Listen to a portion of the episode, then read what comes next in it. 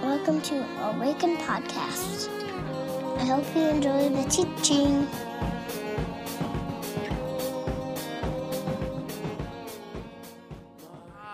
My name is Micah, if we have not met yet. I am one of the pastors at Awaken and really glad that you're here. Couple of things that you should know. Also, don't forget, if you came in late or if you have not been a part of this before, we try to do the first Sunday of the month, prayer post-it Sunday. So Ben talked about it a little bit. Please feel free, write those down, post them on the deal up here.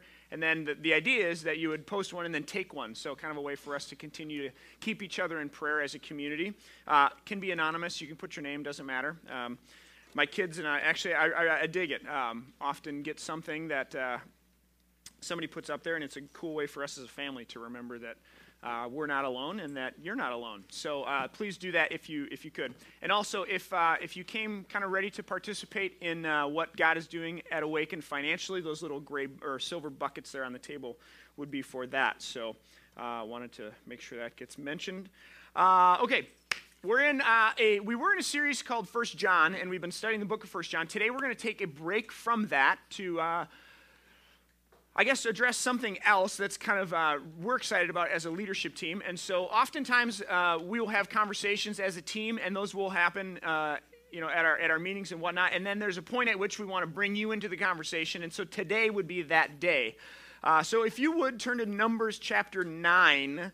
And I know this may seem, as I say, Numbers chapter 9, it piques your curiosity and you're just, wow, Numbers, like what a scintillating book, right? It's just full of so much drama, and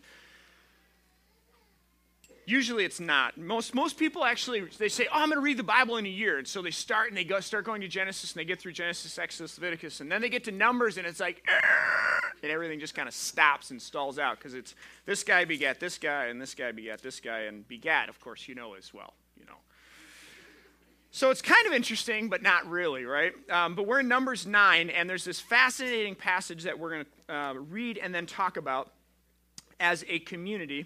So let's just go ahead and do that. Numbers 9, verse 15, and we're going to read through about verse 23. So I'm going to ask if you can to stand with me as we read the scriptures, and then I'll offer a brief word of prayer, and we'll jump into this. Numbers chapter 9 says this: On the day the tabernacle, the tent of testimony, was set up, the cloud covered it. From evening till morning, the cloud above the tabernacle looked like fire. That's how it continued to be. The cloud covered it, and at night it looked like fire. Whenever the cloud lifted from above the tent, the Israelites set out. Wherever the cloud settled, the Israelites encamped. At the Lord's command, the Israelites set out, and at his command, they encamped. As long as the cloud stayed over the tabernacle, they remained in the camp. When the cloud remained over the tabernacle a long time, the Israelites obeyed the Lord's order and did not set out. Sometimes the cloud was over the tabernacle only a few days, and at the Lord's command, they would encamp. And then at his command, they would set out. Sometimes the cloud stayed only from evening till morning, and when it lifted in the morning, they set out. Whether by day or by night, whenever the cloud lifted, of course, they set out. Verse 22, when the cloud stayed over the tabernacle for 2 days or a month or a year, the Israelites would remain in camp and not set out. But when it lifted, of course, they would again set out. At the Lord's command, they encamped, and at the Lord's command, they, set out. You've got it. Well done, friends. They obeyed the Lord's order in accordance with his command through Moses. Pray with me if you would. God, I pray that this morning as we look at your scriptures that you would remain true to your promise, that they would become alive and active, that they would, that we would have eyes to see and ears to hear what you might be saying. I pray that the meditations of my heart and the words of my mouth, God, would be pleasing to you and would be edifying to this group of people. So we're grateful for your love, and we rest in it this morning. We pray in your name. Amen. You can have a seat if you would. So in case you didn't get the gist of this passage, I'll just explain it to you briefly because it's highly technical and deeply theological. The Israelites were a group of people called by God, of course. They Prince of Egypt. They leave Egypt and they're wandering in the desert. And there's this cloud, this pillar that's a cloud by day and it's fire by night. And then, of course, when the cloud would move, the Israelites would move with it. So they had this, kind of... actually, it's quite fascinating, this massive mobile unit, right? For hundreds of thousands of people, and somehow they were able to watch this cloud and this pillar of fire. And when it moved, they would literally pick up everything that they had, which was this massive setup. And at the center of it, this worship space, and they would pack it up and put it on animals and the backs of strong people, and they would walk and they would follow this pillar of cloud and this fire, and when it stopped, of course, they would camp. So the idea is that they would leave, or they would pick up their stuff when it moved and set it down when it stopped. So here we have the Israelites in the midst of their journey from Egypt to Sinai, and then, of course, to the Promised Land. And we have this cloud and this fire and this idea. It's called the Tent of Meeting, which was a place that Moses kind of set up where the Israelites would worship. So the cloud and the fire, and then the Tent of the Meeting, and then the Tabernacle comes later, and then eventually the Temple. And what I want to focus on today is this fact that the people of God, in the midst of their journey, in the midst of their wandering, in the midst of their desert experience, respond. They respond to what God is doing. They see something that God's up to, and they respond. And we find them very early on in the process. This is shortly after they've left Egypt. And maybe you could say it's kind of chapter 2, right? They've just gone through the Red Sea, what many people call the baptism of Moses, or the birth canal of the Israelites, where they became this new people group. And so they've just been through that, and you could make a case that they're kind of closing chapter 1 and beginning chapter 2. And so as we talk about awaken and what does it mean to respond to God, it's kind of fitting, I think, because if you know the history of our little band of brothers and sisters here, we started Awaken in July of 2010, which was about 2 years ago this coming summer. We've been meeting here in the Joke Joint since Christmas Eve of 2010, which is like a year and a half ago. So we're finally through the first year. We can say we've been here before. We've done Easter before. We've done Christmas Eve before. We've had a summer. We've kind of had a full season of life together. And now we're moving into what I think is appropriately chapter 2. And so the question I want to sort of settle in on this morning is this. What does it mean for God's people to respond to God's movement? What does it mean for God's people, this group of people, to respond to God in his movement? Because all throughout history, from the beginning of God's people, being the Israelites, and until now, being the church, God has been moving and guiding and leading and directing, and God's people have been responding and doing things appropriately to what they sense God doing and saying. The Israelites here in Numbers moved when the cloud moved. They didn't move when it didn't move. And so I want to suggest, in part, I think you could build a case that their ability to move and their ability to respond to God was partly due to the fact that they organized themselves a particular way when they were settled, right? When they were settled, when the cloud didn't move and they were camped, they organized themselves in such a way that they were able to respond when God moved. So when the pillar moved or the fire moved, it's not like they were running around going, oh my gosh, what do we do? What's next? What? They knew what to expect, and they knew what to look for, and they knew what to do. And this isn't rocket science, right? I mean, if you're talking about organizations, you're talking about businesses, and I think you could throw churches in there as well, that often there's a group of people who are kind of looking towards the future and trying to figure out how do we organize ourselves so that when, in our case, when God moves, or when in a business case, the market changes or something starts selling, that you can respond and the infrastructure is in place for you to grow as a community. So that's kind of what we want to talk about this morning. And now before we jump into that, as I was thinking about today and this conversation, I was reminded of a situation that I was a part of not too long ago. I was on staff at a church, and how many of you have at least been, church has been a part of your life like for a very long time, most of your childhood, like you've kind of been to church, right? And oftentimes with churches goes some assumptions that we might have. I was on staff at this church, and there was something happening in our community life together. And it was some kind of a strategic, conversation, and we were trying to do something, and it involved people and some hard conversations and so on and so forth. So I remember vividly sitting in a staff meeting as a youth pastor, number of folks sitting around the table, senior pastor and others, worship guy and some people. And we're having this conversation like, what are we going to do, and how do we explain this, and how do we this, and how do we that? And I mean, this conversation goes on for like an hour. And I'm a bit impatient at times, not all the time, but sometimes. So I'm sort of fed up. After an hour, I'm thinking to myself, okay, So I jump in and I say, friends, here's the thing.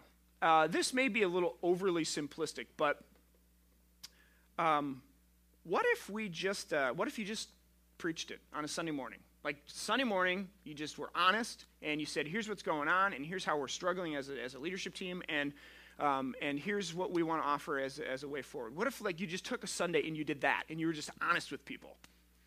And here's the exact words I heard back. Well, you can't do that. And I kind of had that response. I'm thinking to myself, huh, interesting. I would think that at any place you could do that here at a church.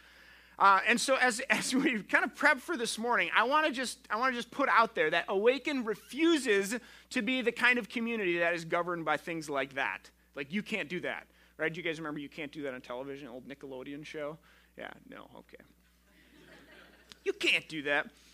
But we believe that we can, and we want to be a church that discusses things honestly and openly. And so that's what we're going to try and do this morning. And I want to frame this in light of the scriptures. This isn't a situation like in search of a text, you know, to kind of support what we're doing. That's not really what's happening, because I want to frame what we're talking about in light of the scriptures, because here's the thing. This is not new for God's people. We've been doing this from the beginning, since the Israelites came out of Egypt, responding to God and listening to God and being at a place where we can hopefully move in a way that God's asking us to move. So this is not new for us. So here's what we're going to do. We're going to talk about some plans that we have as a community, and what I'd like to do is offer some Q&A. At the end of this, I'm going to bring up some of the folks who have been involved in this conversation. We're going to just sit, and this will really seriously be kind of an open conversation. So if you have questions, write them down. Maybe take one of those Post-its. Don't put those up on the deal. That'd be confusing for folks. But write them down, and then we're going to have some time to talk about them. So a couple of things that I want to say this morning. Number one, since Christmas, Awaken has experienced pretty significant growth. Last summer, we were averaging around 50 to 60 people on Sunday mornings. And since then, as you look around, obviously, this room is a little bit more full than 50 or 60 folks. FYI, so that you know, there's about 156 seats in this room that are halfway decent. That table right back there, where my friends Liz and Josh are, not a very good seat. You can't really see much, so I didn't count that table. And those tables back there, I didn't count those ones. But other than that, there's about 156 seats in this room. Now, little known fact that according to people who study these kinds of things, about 80% of capacity, or 80% of your total number, is about capacity. So sociologists and people who study you, when you walk in the door of this room, when this room is about 80% full, in your minds, it's full. There's no more room for anybody. There's no more seats. I can't find a spot to sit. The parking lot's full, so on and so forth. I've done the math for you. 124 is 80% of 156. So in this room, we're getting to the point where we're pretty full. Next door, if you haven't been next door, the kids' space is over here and the nursery's over here. Over the last couple of weeks, we've had out of the last 11 weeks, I looked at some numbers, 14 or more kids in the kids' community, 8 of the last 11 weeks. Now, if you've been in that room, about 15, 16, 17 kids is like full. So 8 of the last 11 weeks, we've had over 14 youngsters in there, mine included, which is actually like 2 or 3.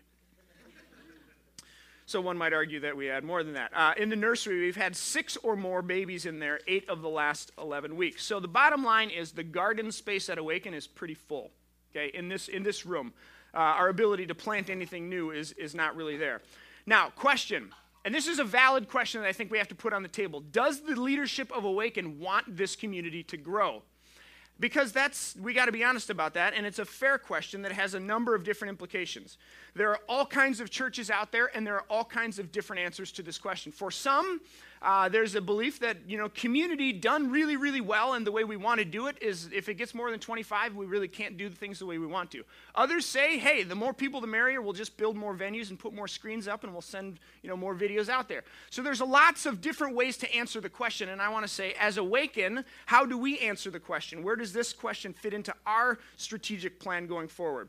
So let's say God continues to add people to Awaken and we grow. What do we do, right? How long do we stay at the joke joint if we're near full? What's the next move?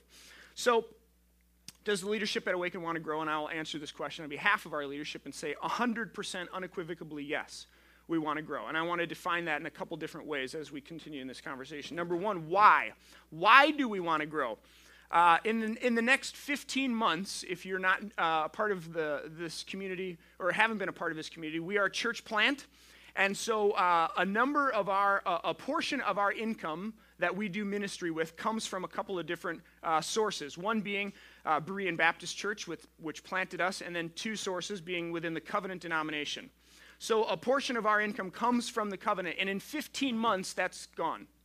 Right now, it's about 30%, and 70% comes from the people that call this place home. So in 15 months, if nothing changes, we have a problem, right? Or at least we have to be creative, a lot more creative than we are right now. As a leadership team and as a pastor of this community, I want to say this. We believe that God has more for this community, that we're just getting started on some of the things that God is kind of bringing to us and inviting us to do. And we have tried as best that we can to respond and listen as a team, as pastors and as people who kind of steward the spiritual vitality of this community. And we believe across the board that God has more for us, that we're just getting started. And so at the end of 15 months, we don't want to scale back what we're doing here at Awaken. We actually want it to grow. We want it to expand. We want our influence in this community and your influence in this community to grow, to not be scaled back at the end of 15 months. So why do we want to grow? Because we believe God has more for us. How do we want to grow? And I'll break this up into a couple different ways, qualitatively and quantitatively. Qualitatively, as a leadership team, we want to see Awaken grow. We are evangelical at heart. This community is an evangelical community, and we believe something very, very specific about Jesus. We're going to talk a lot about that next week at Easter, and that Jesus offers a new way of being human, a new way of life, salvation, redemption, all these kinds of things. And we believe that that's what God is up to in the world, and so we want more people to experience that. We're not ashamed, and we will say that openly, that we want more people to experience the love of God and the hope that we found in Christ. So qualitatively, we want that to happen. Quantitatively, as a group, we want to see this community grow. Not because we have huge dreams of becoming the next megachurch. Not that megachurches are bad. Not that small churches are bad. That's not what I'm saying. As a community, we would love to see Awaken grow. And this is kind of the first time that I've really opened up my heart. So on this, what I'm about to say, and this is a seed that's growing in my heart. I'll say it that way. We believe that the city is the key to culture, and that the city is the key to influencing people and ultimately our world. A couple of facts that I want you to know. 250 years ago, 5% of the world's population lived in cities. 5%. Now, today, 50% of the world's population live in cities. Young people disproportionately desire to live in the city. So if you do the numbers with demographics, younger people disproportionately want to live in the city. So if you want to reach the next generation, if you want to reach emerging generations of people, the city is where you need to be, according to stats. 30% of the world's economy is in the city, and nearly 100% of innovation comes from the city. Art, culture, music, literature, all comes and is developed in the city. Why do I say all of this? We want to be a part of a movement of planning faithful, Jesus-following communities in the city. If I could project, if I could dream and look 10 years down the road for Awaken, what I would love to see is this community identifying and developing young leaders and sending them out, planting new churches and new communities. Do we want to grow to 2,000 people? I don't think that's in anybody in leadership's radar. I think we would rather see young leaders being identified, trained, equipped, and sent out to plant new churches in the city. Why? Because the city is the key to culture. The city is the key. If the city is the key to culture, then where do we need to be? I think right where we are. This is new for me, so bear with me. But here's the idea. We want to recognize, train, equip, deploy new and emerging leaders in our church. And as we anticipate what God's doing and where he's going. Now, the what of this, and then I'm going to ask Ben and Stu and I think Courtney to come on up, and we're just going to have a little Q&A about a plan, our plan for the future here. And actually, you know what, Toph, let's just skip to the plan if we could. Whoever's doing slides up there, I want to share kind of what we're up to, and then I want to bring up some of our leaders, and we'll have some Q&A. Over the next 8 weeks, we'd like to propose a sort of an 8-week window of time where we're going to switch to from one gathering on Sunday morning to two gatherings, from 10:30 to 9 and 11. So we'll have two gatherings, one at 9 and one at 11. And there's one key distinction or one key difference that will be on the radar. And parents, you probably got an email from Courtney this week kind of preempting this, but here's how it works. At 9 o'clock, we want to continue doing kids' community. At 11 o'clock, we want to continue doing kids' community. We want to insert a new idea. And this comes from, as we've talked, our hope and our goal as a staff and as a leadership team as it relates to our kids is that we want to be equipping and training, encouraging our parents to be the primary investors in their kids' spiritual lives. I think sometimes in the past, in the worst-case scenarios, the church has sort of taken the responsibility that is, I think, given to parents to steward their kids, to invest in their kids, to be the primary investors in their kids' spiritual lives. And so at Awaken, we want to be a church and a community that comes alongside of parents and says, how can we help you be the primary investors in your kids' spiritual lives? So at 10:15, in between our 9 and 11 gatherings, we're going to have what we're calling family worship. So the difference between kids' community and family gathering will be kids' community at 9 and 11 is about adults investing in or modeling Jesus to our kids. So adults at Awaken modeling Jesus to our kids. It's going to be lots of activities, crafts, things that go along with the story that's told at the family worship gathering, but it'll be much more active and art projects, crafts, songs, games, things like that. And the primary focus for 9 and 11 is adults in our community modeling what it looks like to follow Jesus to our kids. That's it. At the worship, the family gathering at 10:15, it's about parents investing in their kids' spiritual lives. And so we're going to ask families to come, and we'll do this over here. Courtney's going to be heading this up, and there'll be a story that's told and a way for parents and families to respond to that and to really have a shared worship experience together. So that's the plan, and we want to do this for 8 weeks between now and June 3rd, recognizing that summer in Minnesota is a little unpredictable. We want to do this for a couple of different reasons. For us to gather information, to see what's possible in this space at the Joke Joint. We have no plans of moving at this point. We like this space, and so we want to see how can we best utilize this space on Sunday mornings. So with that, I want to have Courtney and Ben and Stu, I think, to come on up. And these guys have been a part of this conversation as a leadership team. Oh, there we go. Thank you. Appreciate it.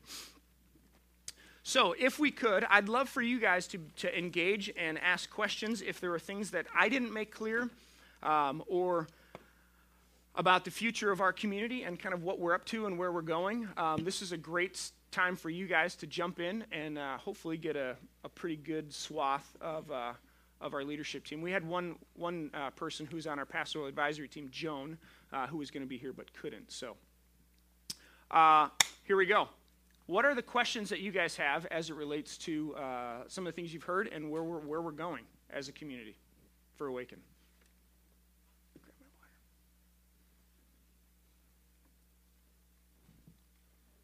Are the 9 and 11 services going to be the same, or are they going to be different in some way? Exactly the same. So teaching-wise, they'll be the same.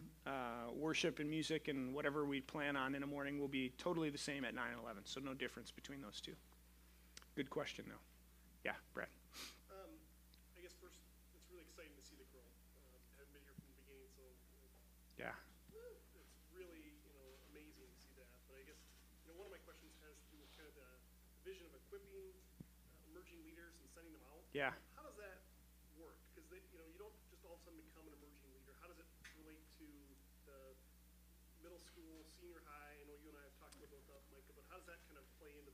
Yeah. David, do you want to take a crack at that? See it? Hold it. I think it is on, but.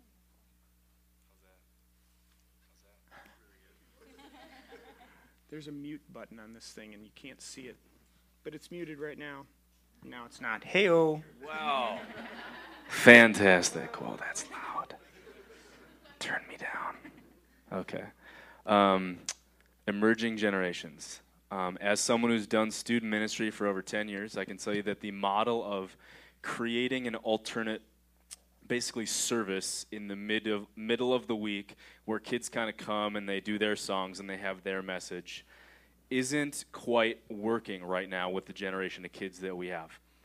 What is working is one-on-one mentoring, discipleship. I can tell you the reason I am sitting up here, and I think Micah as well, and probably these other two, is that we have had older people pouring into our lives. Me, I'm the oldest of 8 boys, so it was awesome for me to have a big brother kick my butt every once in a while who wasn't really my big brother.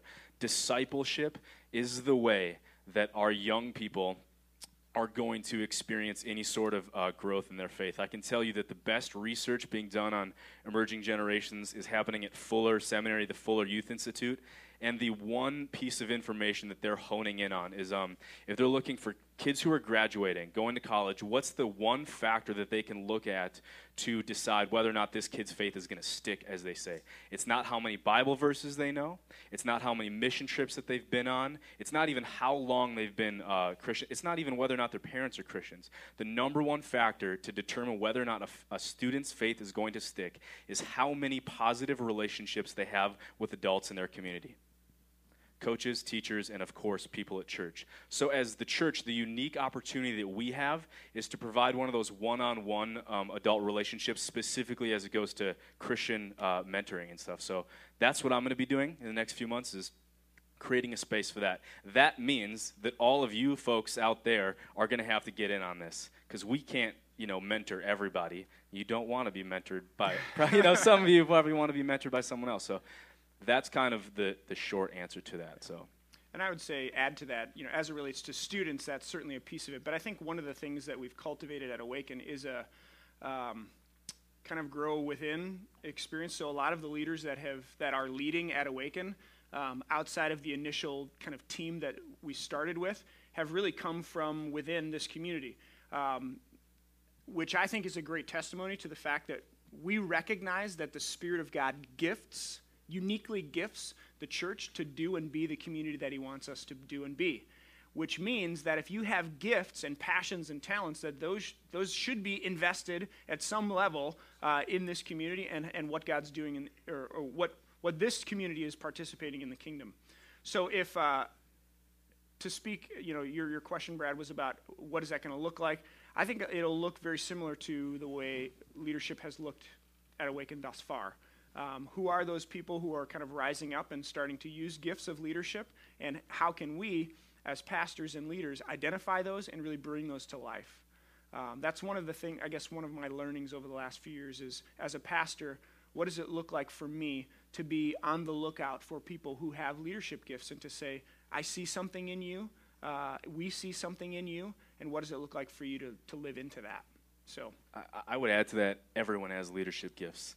That just need to be cultivated. It's not something you're born with. It's not like a genetic code that some have and some don't. I personally believe that every kid has gifts to use, and so the spaces that we're going to intentionally create are going to be service learning oriented. It's that simple. We're not going to throw a big youth party. Obviously there will be fun times, and we're going to do some cool stuff, camping and whatnot, cleaning my backyard, all that kind of cool stuff. 200-foot slip and slides. Exactly. But the real, the meat of it is going to be done in relationship.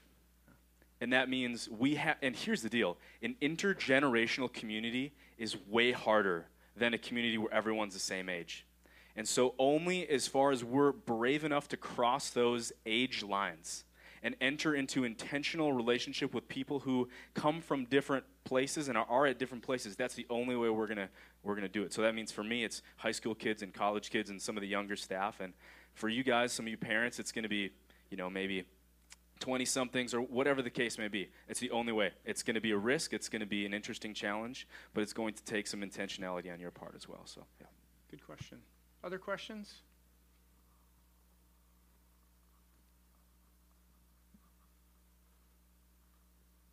Don't be shy.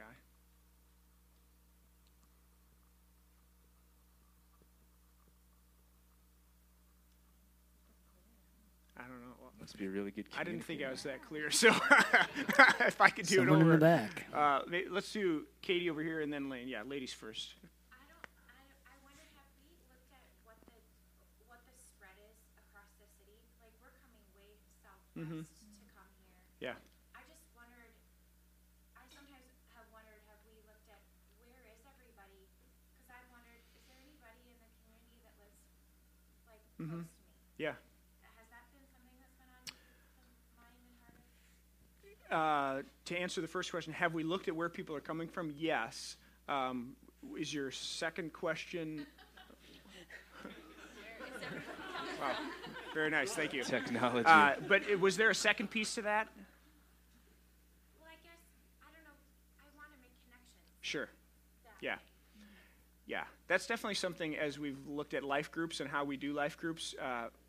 Gang, I hope that, I think that you know this, but we're a year and a half old. There's a lot of things that we're trying for the first time as a community, and we're going to be constantly evolving and adapting new and better strategies and strategies. So we wanted to get life groups up. We have them up and running, but there's constant dialogue about how can we do those better. One of them has been, what if we connected people who were near each other with each other geographically? So definitely a piece that has been talked about. Yeah. Lane. What happens if one person goes to the 9 a.m. and one person goes to the 11 a.m. and they, are we going to see each other? Good question. Here's the thing.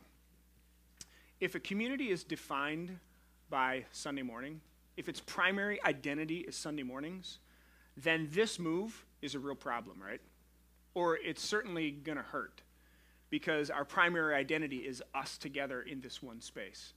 And I want to offer maybe an alternative understanding of who we are as a community, that our primary identity is not Sunday mornings.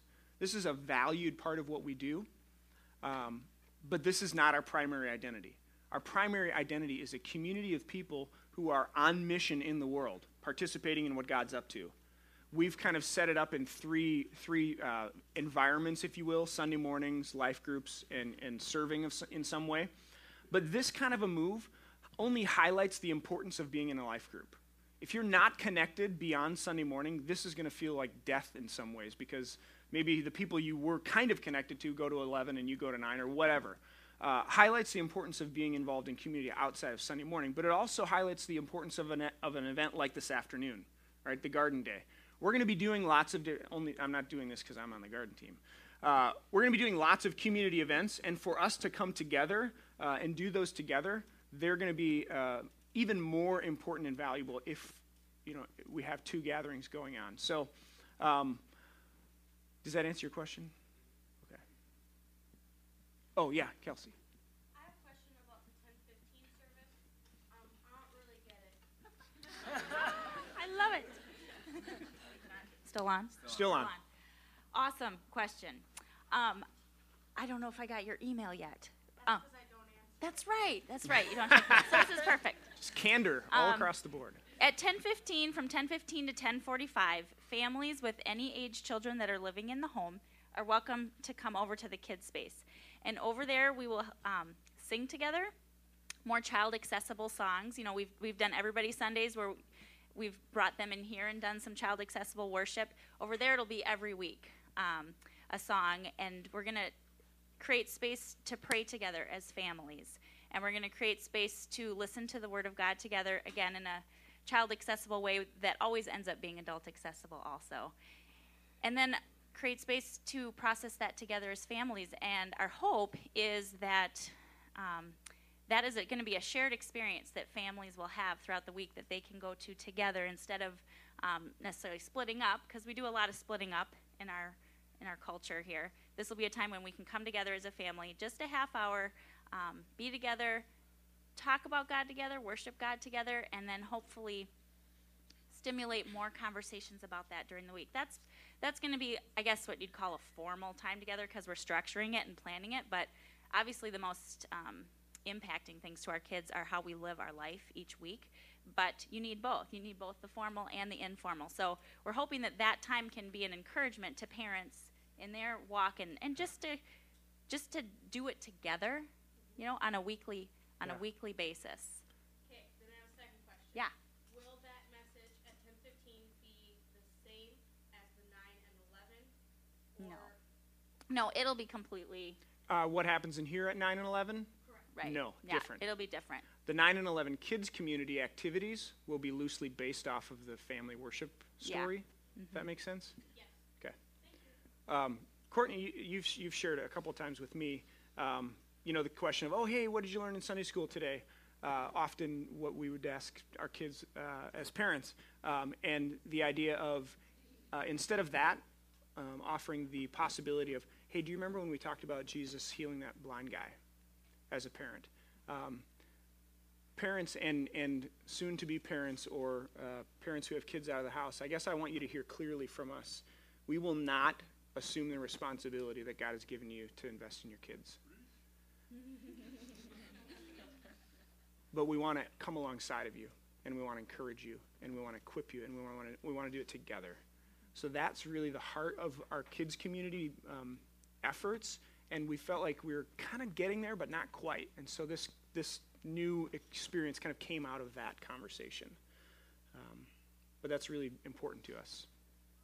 Do you guys offer take-home pieces and stuff to stimulate conversation throughout the week then, so that we have things to further said? I would love that. I need someone to help me with it. Yeah. I have the resources out there. I've tried to limit, you know, we've been dividing up all the responsibilities and trying to have everybody's plate in a very healthy space. So that is one thing that I have chosen to wait on until someone would rise up. So we can talk. Be careful what you ask. Yeah. Yes, sorry.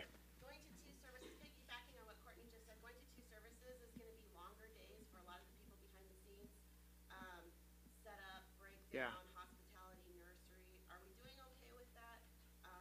Do we need more people to get involved? Yeah. And how are you guys doing in terms of, like, Micah, Ben, you guys, Courtney, you guys who are going to be here doing both services? Sure. How are you guys doing in terms of handling that, and is that going to become overwhelming?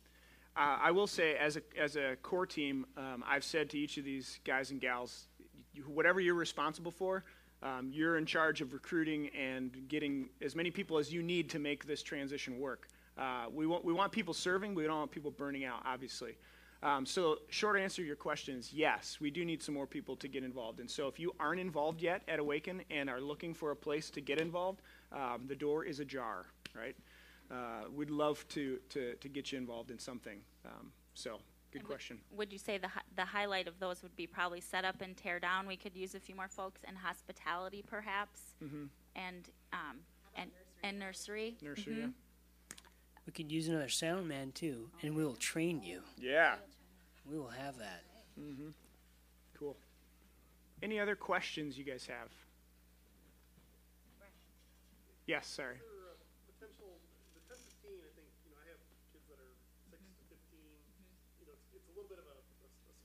Mm-hmm. Have you thought about splitting that into different groups, like kids, teens? Yeah, there was thought of that.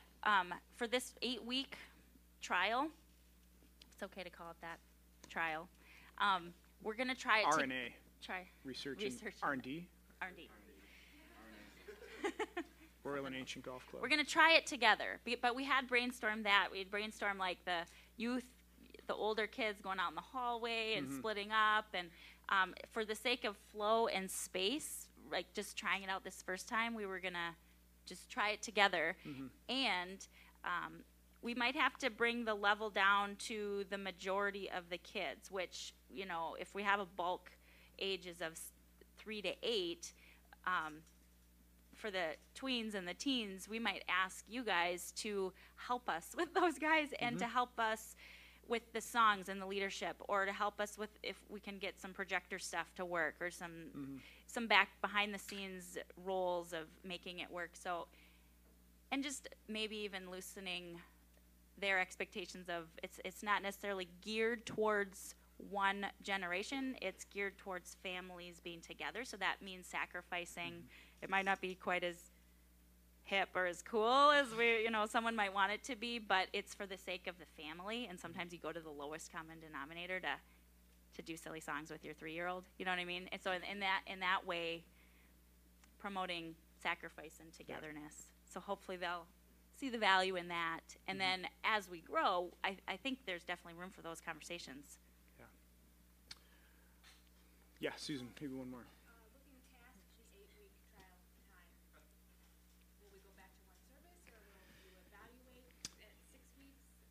Yeah, the plan is at this point we'll do 8 weeks up to June 3rd, and then starting that next week we'll go back to one gathering in here. We'll take a break with the family worship for the summer, kind of evaluate, put all our ducks in a row. The plan is to do that again in the fall, and then kids' community will happen as per normal, 10:30, starting June 10th. So the hope is to get a lot of good information in these 8 weeks, so we can plan to do whatever we need to do in the fall. When things kind of kick back up. So over here, let's do one more, and then we'll wrap things up. And if there are two more, okay, Luke. Ben, this one's for you. As this new chapter, and we're continuing the growth and this expansion period, what are your thoughts and ideas or visions for the creative community? And as Mike said, this city that we're in, the arts and all that. Yeah, I was wondering why I was up here, actually. Well, I appreciate the question. Certainly at Awaken, the hope is to raise up leaders like Micah was talking about, and that includes the creative world and the people in the arts. And so my heart is to have a thriving community where we are supporting people that are creatively gifted and creatively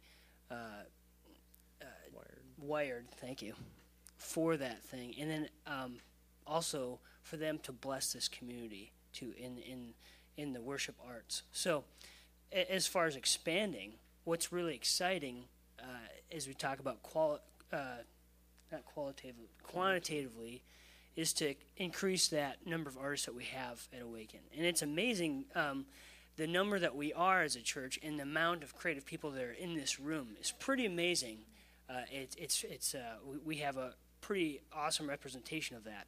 And so just, I guess the hope is to continue what we're doing and to do more of it, and those people that are creative to get their ideas. We can't come up with it all, but to always keep something fresh. To how do we engage with God? How do we engage others with God? There's a friend of ours that's new to Awaken Community that's a photographer, and his one question was, how do I tell somebody about God by taking a picture? How do I show who God is through snapping that photo? That's pretty cool. I think that's a great question and a great quest for us at Awaken through the arts community. And we're going to... Jess Sherman, if I can put her on the spot, is also part of our core team, and she's going to be joining the effort in creating more community. And we're hoping to start groups eventually, something that I wasn't planning on saying, but just different gatherings for artists, and something that we can just funnel out of. Cool. I'm done. Let's do one more up here.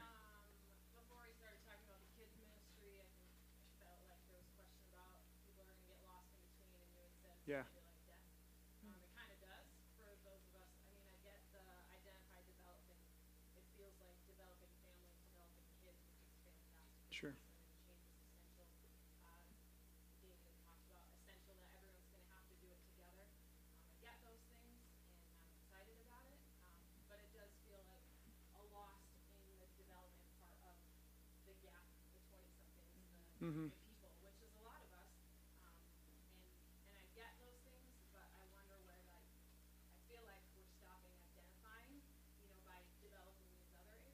Mm-hmm. And so when she had asked, I wonder who lives by me, I wonder what those strategies are that you guys are talking about and thinking about, because if we don't know them, we don't feel that identified. We don't know, those kind of strategies that you're thinking about. Sure.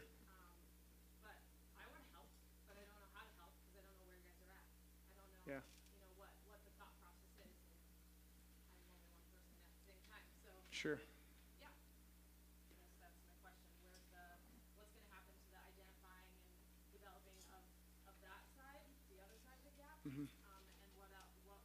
thinking about that we can help? I want to be identified too. Yeah. There's plenty of us that do it. And Yeah. But we don't know where you're at with what the plan is, what the thoughts are. Yeah. Yeah, a lot there. I'll for brevity's sake, and not to discount your question, Dana, at all, but I'll say this: let's do coffee, and I, yeah. Did you say? Can I say something? Yeah, I'm floundering. Yeah, I was gonna. Can I help you out there? Thank you, Dana. As the only single person up here, and as a person who's been single in the church now for a long time, I feel like we're the forgotten kind of demographic where, you know, oh, let's love our high school kids and the families. Everything's about them. I promise we will not forget the single folks in the church. I promise you. We're going to have – our spaces are going to look different. We can do different things that families can't do. We will have opportunities, obviously, to be in leadership with, you know, one of the other age groups or another. But I promise you that you will not be a forgotten person. And our development will happen together in relationship. And it will be fantastic. So I promise. That's my promise to you. Let's hug now, okay? Yeah, the hug is a good point, too. I think that change is going to be difficult for us all, I think, too. And it's something that some people are going to be yes and amen right away. Some people this is going to be a difficult thing to navigate. But we're all in this together. And I think change is necessary to grow to some point, and so, but I think we can just all rest in the fact that we are doing this together. We're committed to a common vision, and we're not splitting the community. We're just expanding the community, and that's a beautiful thing. It's something that we can all be a part of. So yeah, maybe let me just close with this invitation and challenge, and then I think we're going to sing one more song together. Let's sing something a cappella. Okay. That was the sorry to the worship band for your practice of that song. For the sake of time, I'm going to cut it, and we're going to sing something together. That's what just happened there. Let me say this. This is exciting, and it has the potential to be really life-giving, and it also has the potential to be hard in some ways. And so we wanted to just name that. A lot of times when you name something, it takes away some of the ambiguity and the unknownness or the, we're not going to talk about that. So we want to just put it out there and say, listen, we're a group of people that are serving but have major flaws and miss all the time. So we're asking for grace, certainly, but we're also asking you guys and inviting you to be a part of this conversation, to do this together as a community. That's, I feel like, been a part of our vision from the beginning, and hopefully it will be into the future. So,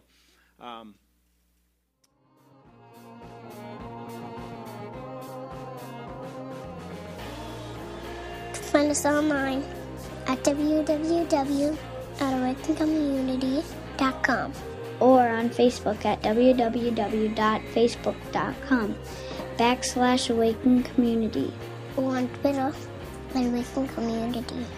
See you next time.